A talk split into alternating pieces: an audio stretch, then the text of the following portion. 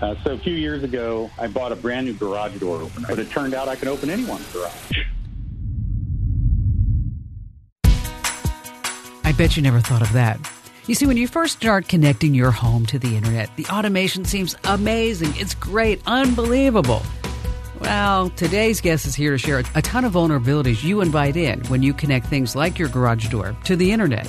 The problem comes down to something called APIs. It's a little three letter acronym that has a huge impact on our lives.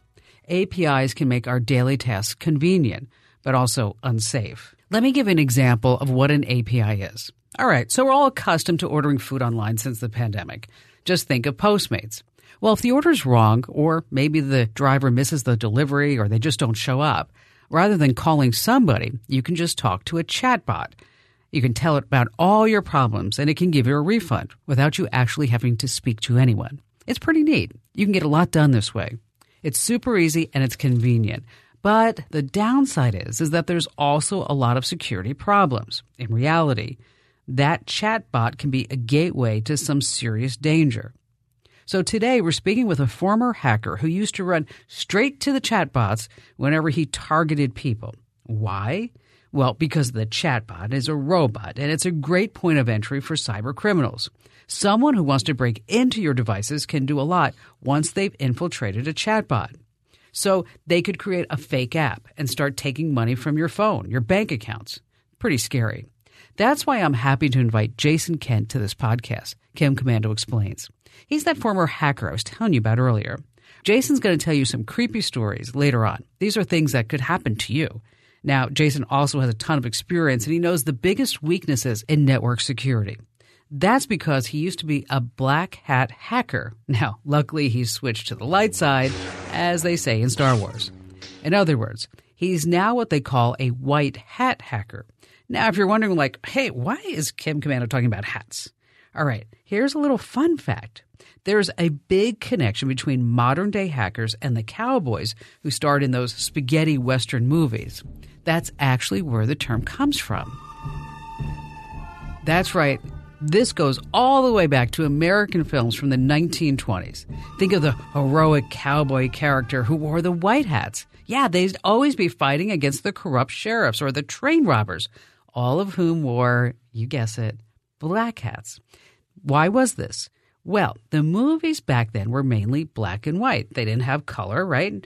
Costume designers needed to let the audiences know quickly who they should be rooting for. So they dressed the villains in dark hats and distinguished the good guys with light hats. So nowadays, when we talk about hackers, we talk about white and black hats because of that. Pretty cool, huh? There's some really important stuff in this podcast that can make a world of difference in your life. If you don't take note, somebody might be able to open your internet connected garage door or turn on your internet connected smart crock pot. I never quite understood why we needed that. Anyway, we also have one unbelievable story starring, are you ready? A lawnmower. I know. Stay tuned. We've got some great stuff coming your way, but first we have to say a special thank you to our partners in this podcast.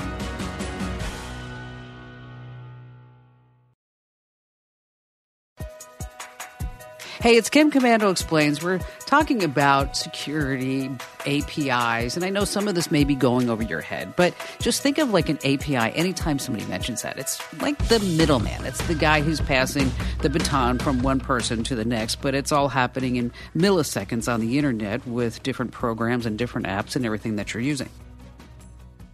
You know, Jason, you are you are such an interesting person. Um, were you ever like a bad hacker? Well, uh, you know, I guess my parents might say that because uh, I was always buying old computers and stuff. Um, you know, I grew up in a time where war games was, you know, I was basically that age, right? Um, and I was using computers in, in much the same way. But I've always had a curious mind. Uh, I like to take things apart. I like to see how they work. Um, and so Gosh, you must you must have been you know, a nightmare child.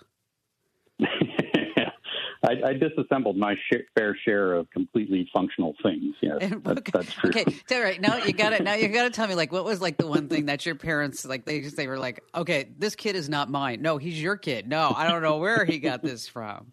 Yeah, That, that would be my uh, my dad's brand new Montgomery Ward's riding lawnmower that I just Oh, no. right down to the chassis.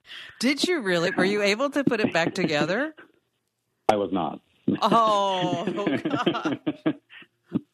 I was hoping you're like, I took it all apart and then I put it back together and I made it go five miles per hour faster. no, no. I took it apart and understood what you know each part did, and then went, I don't know how this goes back together. And then you got into obviously technology. You said taking computers apart. Yeah, uh, I spent. You know, I I was in the I was the only kid in computer club and the only kid in computer classes. Um, you know, through most of high school, um, and I, I went to Navy. I was a sonar tech in the Navy on a submarine. Uh, and when I got out, I you know had a really uh, I had a really good understanding of how computers worked. And then my wife has a computer science degree, and she was doing web development. Uh, and one day she came to me and said, uh, "This guy named Bob O'Neill broke my web app." And I said, "What?" And she said, "Yeah, he's got a apostrophe in his name, and it, it caused my server to crash." And boy, did that make me throw apostrophes at every website I, I saw after that. Um, and you know, 21 years later, I'm still throwing apostrophes at websites. Explain that throw an apostrophe. So um, there's a back end system called SQL for a lot of uh, these computer systems that you're interacting with. Um, and it's just a database management system. And when you want to write a query for one of the data elements that's in the back end, so I would search the user table for Bob. Okay. If I put an apostrophe after Bob, that means something in SQL. In fact, it means stop, right? So it'll say, go look for Bob, stop. And then it, the system throws an error because you didn't do that right. And if I see that error, then I know I can put more things in there. So I can search for Bob's password. And it's as simple as just looking for an apostrophe, which is just crazy. I mean, you know, certainly things have gotten better over time. You know, when the all the COVID vaccine appointment sites popped up, I was mm-hmm. imagining that there probably wasn't a lot of security in the beginning. Do you know anything about that? I mean, was there? So there, there really weren't. Um, and in fact, we, we saw a real big uptick in um, people writing bots to get appointments. So the scarcity that started being driven in those websites started coming from uh, people writing bots to go get the appointments. And it, it, I, there's like a bot maturity model um, where it's altruistic at first. You know, I just really want my son to get a PS5, or I want somebody, you know, Yeah. I want grandma to be able to get a vaccine. Uh, but then it moves in from altruistic phase to uh, a phase where people realize they can either monetize it or, um, you know, somehow gain an advantage with it. Well, in Arizona, I heard from some pretty high sources because I expressed my displeasure trying to get my 80 year old mother uh, vaccine that the site was crashing. Uh, it was slow. It was unresponsive, up to and including. I mean, I have a programming degree. I couldn't program right now if my life depended on it. Well, I guess I could probably figure it out. But up to and including that, I would put in like certain dates just to see what would happen, like like February thirtieth. and, Right. and whenever I typed in like February thirtieth, is the whole system went boom, gone and Right. just basic programming that you know that just wasn't considered. And uh, of course they fixed it.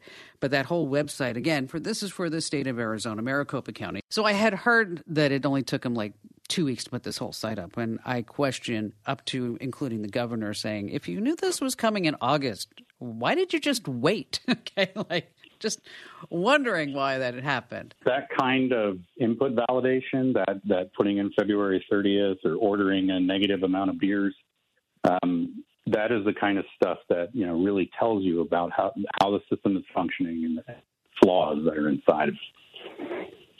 So I'm sure that we're all accustomed to going to a website, especially like, for example, I admit it, I use Postmates like way too much. Okay, I just do. but I, if the order is ever wrong or they miss the delivery or they don't show up, which is like so annoying, is that rather than actually calling somebody, I actually go onto the chat bot and say this is the problem with the order and then they immediately give you a refund. It's super easy. It's super convenient. But jason you're saying that there's security implications with this. Oh absolutely. Those chatbot services are one of my favorite places to look for stuff because uh, they're usually pretty easy to either man in the middle so you're chatting with me and not them um, or uh, I can, you know, just flood it so that you look, you want to go on the chat bot, but everybody's busy right now and you can't do anything. So, how do you work with that? So um, that's what I do for a living. So my company has we're, we're called Cequence Security. So it's okay to say that. Um, we're we detect malicious traffic. Like that's our goal in life. We have a lot of machine learning models on the back end that, that look for um, you know individual intent in every transaction, but basically we're looking at it and saying, well, wait a minute, you, you aren't logging in from the place you normally do. You're doing this at a time of the day that you don't normally. Um, you're doing things that that are, um, you know, either nefarious in nature or um, are different than what everybody else is doing. And looking at uh, the information as it flows into our clients' environments, we can have a pretty good understanding of is this traffic good or bad. Um, and we help a lot of organizations understand that they're under attack, automated attack from bots or from um, you know somebody that's looking to I don't know gain access to the data that they have um, in, an, in an automated way. Hey, listen, stay right where you are because coming up, we're going to be talking more about the security tips that you need to know from somebody who's in the trenches trying to get to you. Well, used to, and that's Jason Kent. But first, we have to say a few thank yous to our podcast sponsors.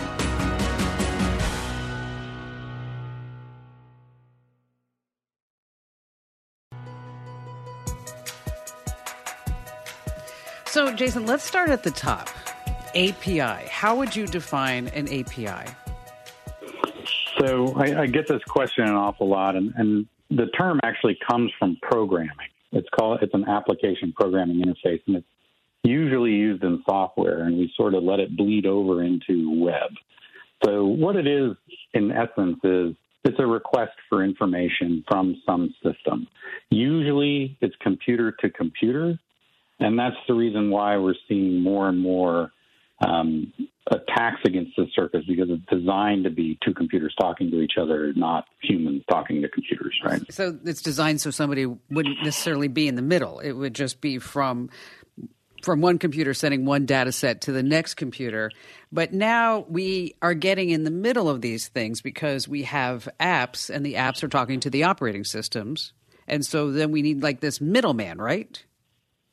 Yeah, so it used to be you go to a web browser, you type in www.whatever.com, and that far end web server would actually send all the code so that the page would display correctly. It would send all the data that you're going to see in the page and all of that. We moved to mobile apps, and you know the application that's installed on your phone already has all the little blocks to display the data. So all it has to do is go request your account balance so it can display it on the screen um, you know, it requests your name and your profile and your avatar and all that kind of stuff. So it's not like exchanging as much data and it's not telling anything to render uh, anything. So there's no JavaScript or CSS files. It's literally just a data object request goes out and a data object comes back. And when it works, it works. But when it doesn't, there's major security issues. Right. So, um, you know, all the same rules apply as they did before. Uh, I need to be authenticated or I need to be able to control who's touching that data. And what ends up happening is, is in the design phase, people are forgetting that, oh, yeah, when I say edit profile so that I can change my avatar on my app, I shouldn't be able to change yours. Um, and that's where we're starting to see lots of problems, right? So, is this what happened to, say, for example, Peloton? I have a Peloton. So, when I saw this big data breach, I was like, oh, darn it. I mean, it's even hitting my bike. Right. Um, and that's exactly it. I, I can log in as me, and I'm supposed to only be able to touch my things, but it was designed and implemented incorrectly, and I can touch everything. Don't they catch this stuff in beta testing? I mean, why why does it even happen? Well, think about uh, application design and, and, products going to market, right? Um, if if this button is supposed to do something, what we're going to test is to make sure that you can actually press the button and that the something is done. No one says, but what if I don't need the button? What if I don't want a button, right? Um, so that kind of testing, that kind of adversarial testing, tends to be done by the public, by guys like me. so, so the brute force testing is that's where you come in, right? Uh, you know the uh, the folks that uh, you know the media often labels us as hackers, and I, I use that term all the time. Uh, I'm not necessarily a bad hacker, but I do go look for these kinds of flaws. I want to see: Am I the only one that's pushing the button? Does the button even exist? Right. So, what was the craziest thing that you've ever seen? That I've seen in an application? Yeah.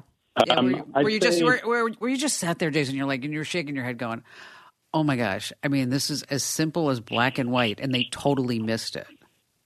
Yeah, and uh, so a few years ago, I was uh, I, I, bought a brand new garage door opener, um, and it and it plugs into the internet. Isn't that great? I don't have to you know program that stupid thing in my car anymore. I don't have to grab little radio clicker boxes and hand them out. I can just invite people over with my app, and they can open my garage. But it turned out I could open anyone's garage. um, and and uh, I proved that with a friend of mine. I sat in my driveway here in Columbus, Ohio, and he had the same garage door opener in San Francisco, and I opened his garage. Oh my! You're kidding! How did you do that? I just looked at the API traffic in a, a what's called an intercept proxy. Um, that's called Burp Suite. Um, and what Burp Suite does is it, it looks at the underlying data exchange that's happening in between devices. I just programmed it to listen from my phone uh, it saw the data transfer, and it was a very simple construct. It just simply sent to the back end my ID, you know, the ID number on my box, mm-hmm. and then a door position one, which meant open.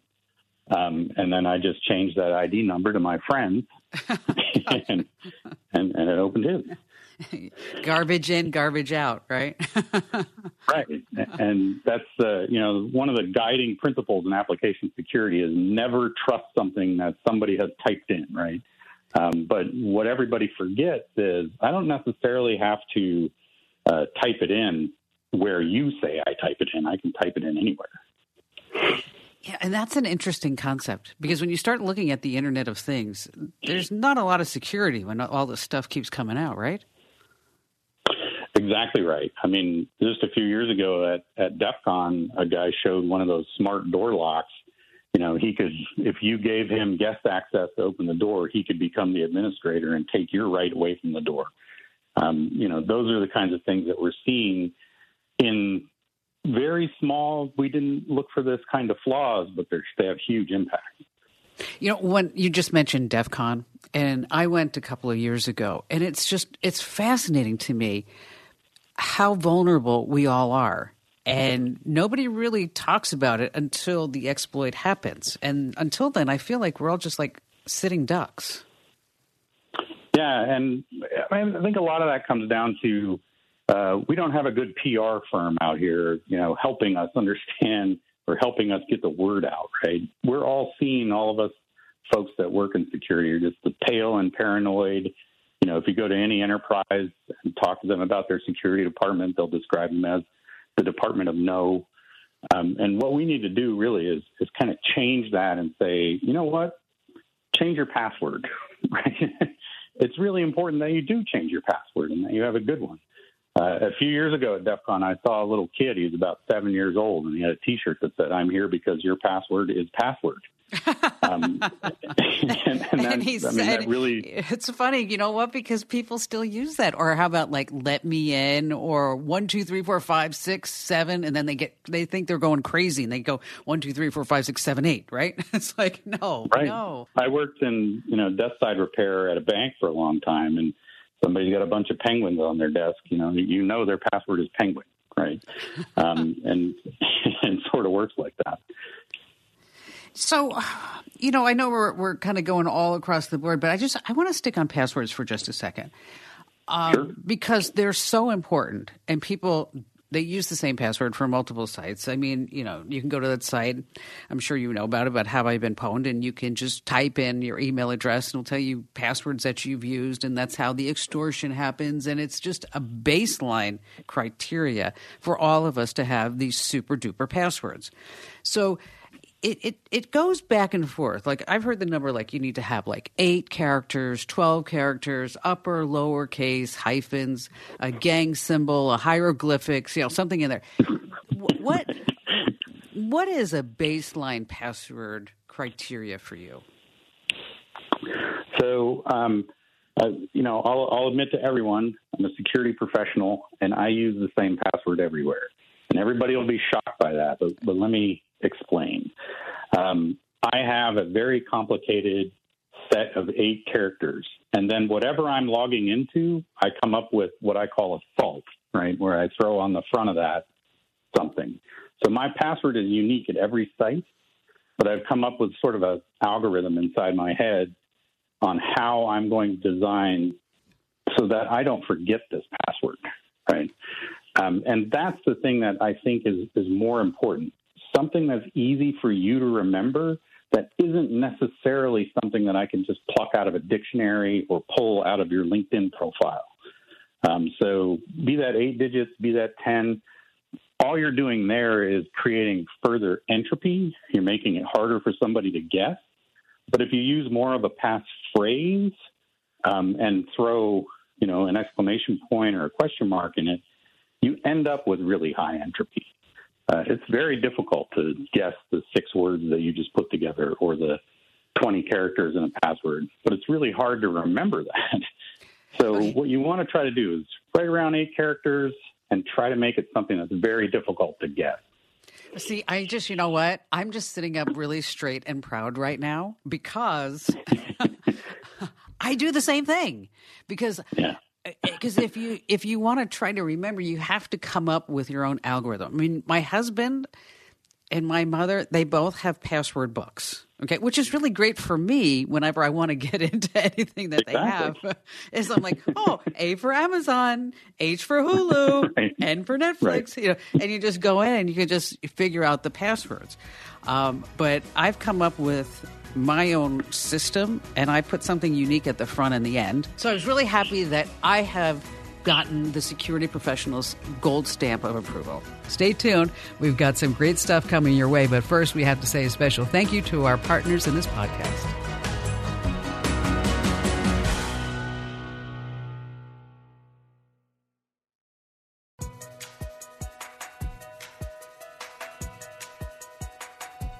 Hey, welcome back to Kim Komando Explains. What a great talk it's been. You might want to re listen to the first part of this podcast because it was really, truly amazing, in my humble opinion, of course. So, Jason, we've been talking about passwords and coming up with unique passwords for every site and not using like password and let me in and all the other things. What is your thought about password managers? So I I like the idea of a password manager, but they tend to have one point where they fail, and that's you got to type in a password to get all the passwords out. Um, and that can become a problem, right? If I can guess what your password manager password is, uh, then I can get the data out. I also question how the passwords are being encrypted on the back side of that password manager so that if I ended up scraping that file out of your computer, you know, could I get to your passwords. Um, so I haven't done a lot of research on that, but uh, I'm sure there's plenty of folks that are doing that research. And that's always the downside with password managers. And that's always been my thought is that, oh my gosh, you know, if you just know one password, you just open up everybody's kimono. I mean, you just have it right there. Now, when we start talking about APIs, are they also passing the passwords back and forth in order to like have access to people's accounts? So in in typical design, um, there's some kind of key that needs to be passed around in order to authenticate things. So let's talk about uh, an application that po- possibly people have used, Uber, right? Uh, you say, I want a car to come get me. there is so much data that then, then needs to be transmitted around, right? Your map location, um, they've got to get your payment information, they've got to you know look up your profile. And in order to go to all of those back end systems and tertiary systems that they're going to use in order to make this whole thing work, they're passing keys around. So you authenticate, keys get generated, and they get passed around. What a researcher like me does is I go look and see are these uh, routines happening with keys that I can see, and then can I use them? And in a lot of cases, you end up with API keys that let me work with you know some far end system. So think about uh, payment gateway, right? In order to authenticate my phone to that payment gateway, they need Uber's API key. I could go in and grab that, and then I could start using that payment gateway myself. Um, if, if you extend that further out, then it's like, well, I could make a fake Uber app, right? Um, and make it charge you money and and end up doing something fun. Right? Shenanigans are always my goal. Now, aren't all the keys and the data isn't that encrypted so that you can't just get in there? Supposed to be, right? Um, one of the things that I'm uh, fairly famous for saying is uh, there's nothing more long lasting than temporary fixes. Um, and so if somebody was having trouble with that at some point, maybe they aren't encrypting it. Maybe they're just passing it around. Um, we see API keys in code. We see them exchanging data all the time. Um, and it's not necessarily always bad, but it's definitely something that we zero in on and start doing further uh, research. Is this what happened with the Experian breach? Um, yeah, they had keys exposed. People were able to get in and, and get things out. Um, this was also off of uh, something that happened on Twitter the other day, um, where you know a key was was in, in essence taken over uh, and used to uh, tweet for somebody else. How common is this? Well, I see API keys all the time. Um, in fact, I've got uh, routines running in my systems when I go to you know do research on a, a, website or a mobile application. It will give me anytime I see keys. Um, it will actually print it out to me so that I can read it. Um, and we see them used all over the place. And oftentimes, unlike a session where when you log into uh, something like your bank and it times you out, mm-hmm. API keys last for a really long time. They're not ephemeral like session tokens. So that brings up an interesting point. If a developer, if a company, Uber, whoever it is, Postmates, DoorDash, I mean, we're all authenticating all these keys and we're giving our data across these lines, and maybe it's encrypted, maybe it's not. Um, what can consumers do? Yeah, um, and that's a really great question for you know what should I be looking for? What are the things that I should really uh, understand? Consumers are probably not going to have uh, a very good understanding of what's happening under the covers, um, but they can have a good understanding of what's happening. You know what's being presented to them. If you're interacting with a bank that doesn't ask for multi multi-factor authentication in your mobile app, that's a big red flag, right? Mm-hmm. We want to add on more authentication ways. Um, if you're dealing with an organization that has a lot of your PII, uh, a lot of your personally identifiable information, the stuff that I can use to generate credit for you, um, all of those things should either have multi factor or they should have uh, some kind of failback system. So, um, a really good example of this is uh, if your account gets taken over on LinkedIn, if somebody resets your password, there should be an email address that you're controlling that tells you that, right? That's Correct. Yeah. kind of secondary. Mm-hmm. Um, and that's the kind of stuff that, that I'm talking about. You should be alerted in more than one way uh, that a compromise is taking place. And those are the kinds of uh, organizations you should be doing business with. Well, this morning I needed to do a wire transfer to pay a vendor because I'm building a house, and uh, and I use Morgan Stanley. So I signed onto my Morgan Stanley account. They realize that I'm in Santa Barbara. I'm not in Phoenix. Uh, I have to do now one layer of authentication. And then the next layer said, uh, "Do you, in order for us to make sure this is you and trust the browser, we're going to text you again and then they texted me again. Then they sent an email confirming that this was me actually doing this in the browser. And I thought to myself, wow, look at how many steps they have done to make sure that it's really Kim Komando who's paying the lighting vendor $10,186 for the design for the new house. Really. I mean, but at the same time, I felt comfortable doing that because I was like, they have their act together. it's, it's, you know they've taken those extra steps. But you're right. I mean, you have to be aware and you have to be attuned. Um, and also, I'm a big firm believer that if you can limit whatever personal information that you're giving out, then why why put it out there if you don't have to? Absolutely. What you need to really consider is data breaches happen every day and they happen against every kind of business. So when you type in your phone number, your kid's birthday, whatever that is, um, you're giving them information that may be lost in a breach. Any final thoughts on what consumers can do? Well, um, you're out there uh, up against somebody that's trying to get something that's a scarce resource. If, if you're interested in, um, you know, being able to navigate this world safely, you know, look at it from the perspective of, like I said, your data is going into a system that may get breached. Um, your uh, important information is locked behind very simple locks, right? Make sure the locks are complex. Make sure that there's multi-factor authentication.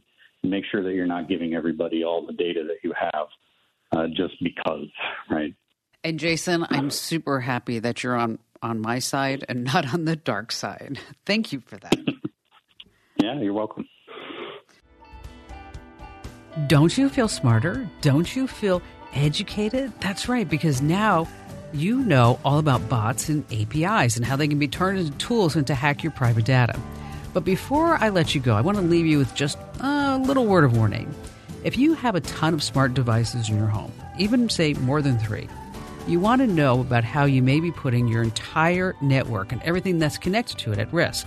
A 2020 security report from Palo Alto Networks says that 57% of internet connected devices are vulnerable to cyber attacks.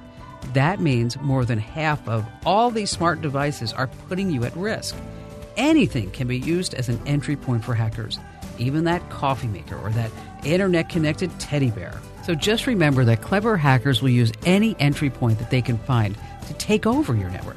So it's important that you follow all the safety tips in today's podcast and also you hang out at komando.com. We have a ton of great helpful articles designed to help you boost your network security and your overall security with your devices. And if you learn just one thing from this podcast, wherever you get your podcasts, gosh, there are so many different places now, make sure that you give us a great five star review and say some kind words. You can say, like, Kim Komando is the best woman in the entire world ever. Or maybe just like, you know what? Thanks, Kim. I learned a lot. That would be good too. And while you're there, hit the big old subscribe button, or now on Apple Podcasts, it's the follow button. Either way, subscribe or follow to this podcast so that this way, anytime we release a new podcast, and they are all terrific, you do not miss one single episode. I'm Kim Komando, and thanks so much for listening.